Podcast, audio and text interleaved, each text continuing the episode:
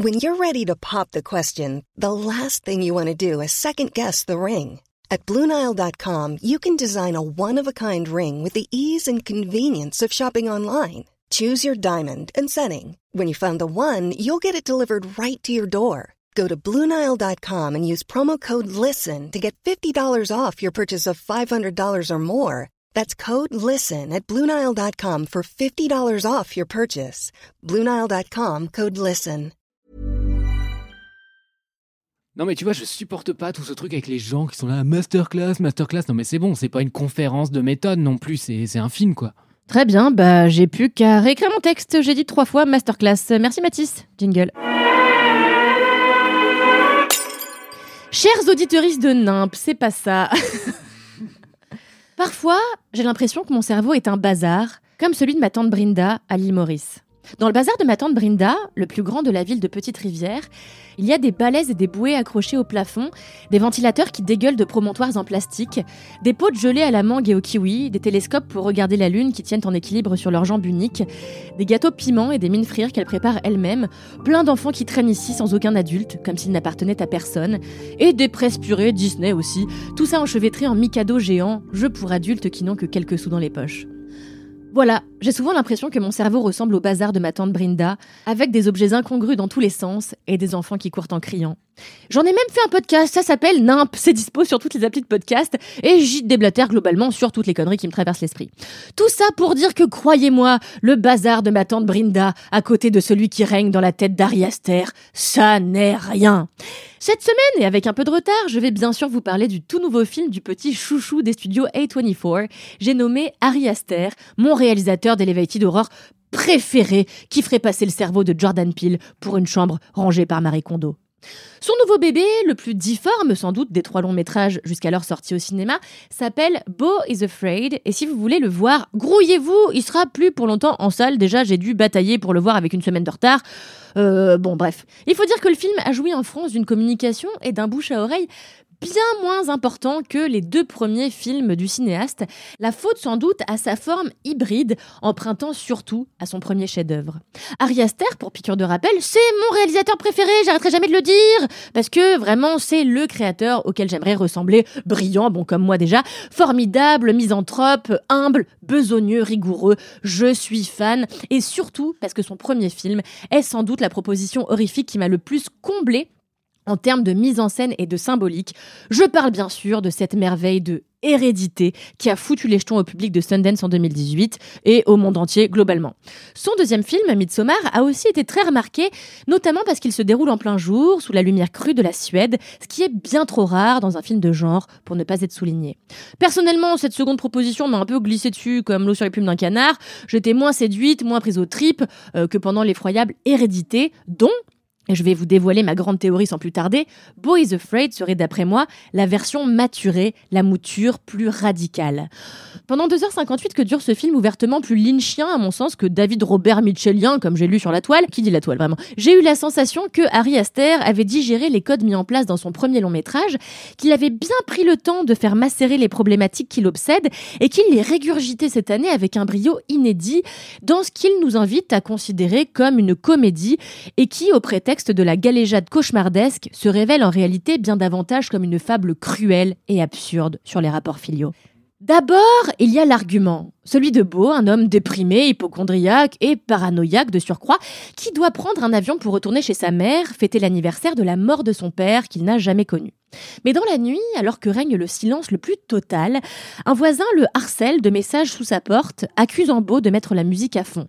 Suite à cela, notre héros rate son avion et apprend justement que sa mère est morte. Dès lors, il doit vite se rendre chez la défunte pour assister aux funérailles, mais le monde entier semble vouloir l'en empêcher. Voilà, ça pourrait très bien être le pitch du dernier roman de Fab Caro, mais le ton, les thématiques et le genre surtout l'en éloignent drastiquement, car de toute manière, Boy Afraid ne ressemble à rien d'autre qu'à lui-même, même si je lui prêterais volontiers des airs de Lynch au départ et de Léos Carax à la fin. Boy Afraid est une suite de sketches horrifiques et absurdes qui tentent d'explorer l'hérédité viciée d'un homme dont les traumatismes, comme souvent, résident dans son enfance, caché dans les plis des jupons de sa mère, caché surtout dans un grenier qui s'ouvre à l'américaine par une trappe dans le plafond. Image qu'on retrouve d'ailleurs déjà dans Hérédité, cette pièce comme ça cachée de la maison où résident tous les secrets et qui contient la solution au mystère que doivent résoudre les personnages et qui était donc depuis le début sous leurs yeux à attendre la grande révélation de la fin du film. Bo is Afraid se compose de quatre grandes parties plus ou moins distinctes qui forment in fine un voyage initiatique au cœur des cauchemars, de ceux qu'on connaît tous, surtout quand, comme dans mon cas, on a un peu forcé sur la boutanche avant d'aller se coucher. Ces fameux cauchemars où tous ceux qui vous entourent, qu'ils soient de votre famille, qu'ils fassent partie de vos amis ou qu'ils soient de simples étrangers, vous veulent du mal et vous traquent jusqu'au tréfonds de votre psyché, où votre passé, votre présent et votre futur, bien sûr, fusionnent dans le cloaque de vos propres effrois. C'est peu ou prou ça, Beau is Afraid, il serait alors bien étroit de considérer qu'il n'appartient qu'au genre de la comédie. Ce qui est beau chez Beau, c'est sans doute qu'il existe au carrefour d'unités filmiques qui ont peu l'habitude de coexister. On connaissait déjà le concept de comédie horrifique, bien sûr, mais quelque chose dans ce film va plus loin que tout ce que vous avez déjà vu, à force gros sabots et grosses ficelles, qui déplairont à certains, mais qui font le pouvoir grand guignolesque d'une œuvre dont on ne sort pas comme on est rentré. Dans ce cloaque, donc, bouillonnent tranquillement les névroses du réalisateur, qui les tire depuis ses premiers courts-métrages, notamment Beau, qui date de 2011 et dont le pitch est le même que le film du jour. Donc il étire le fil de ses obsessions, parmi lesquelles la première, la prégnante, la dominante, le rapport mère-fils, déjà bien esquissé dans Hérédité et très largement exploré dans Beau is Afraid. Obsession qui questionne réellement les rapports qu'entretient Harry Aster avec sa mère, ou en tout cas avec sa conception de la maternité, car dans ses deux meilleurs films, D'après moi, la figure maternelle est habitée d'intentions cruelles, destructrices. Détruire l'enfant, le bousiller sous tous les prétextes, le détruire malgré soi ou en plein état de conscience, tel est l'effroi qui agite manifestement l'auteur et réalisateur génial de 30... L'auteur et réalisateur génial de 36 ans. J'adore buter sur le mot génial. Dans Hérédité déjà, la mère voulait mettre le feu à son propre fils, le ridiculisait, le haïssait autant qu'elle l'aimait et autant qu'elle désirait le protéger du monde et d'elle-même aussi. Bien sûr, elle agissait sous l'impulsion d'un esprit démoniaque, mais tout de même, c'est la mère que Aster choisit forcément comme récipiendaire du mal. Un choix qu'on peut questionner moralement, mais qui reste le sien et dont on ne peut nier qu'il l'explore avec un sadisme particulièrement jouissif pour nous en tout cas. Mais la mère n'est pas seule responsable de l'horreur qui étouffe Beau. Car le mal, c'est aussi le mâle, celui qui éjacule, qui sème et qui, par le sperme, perpétue les hérédités viciées.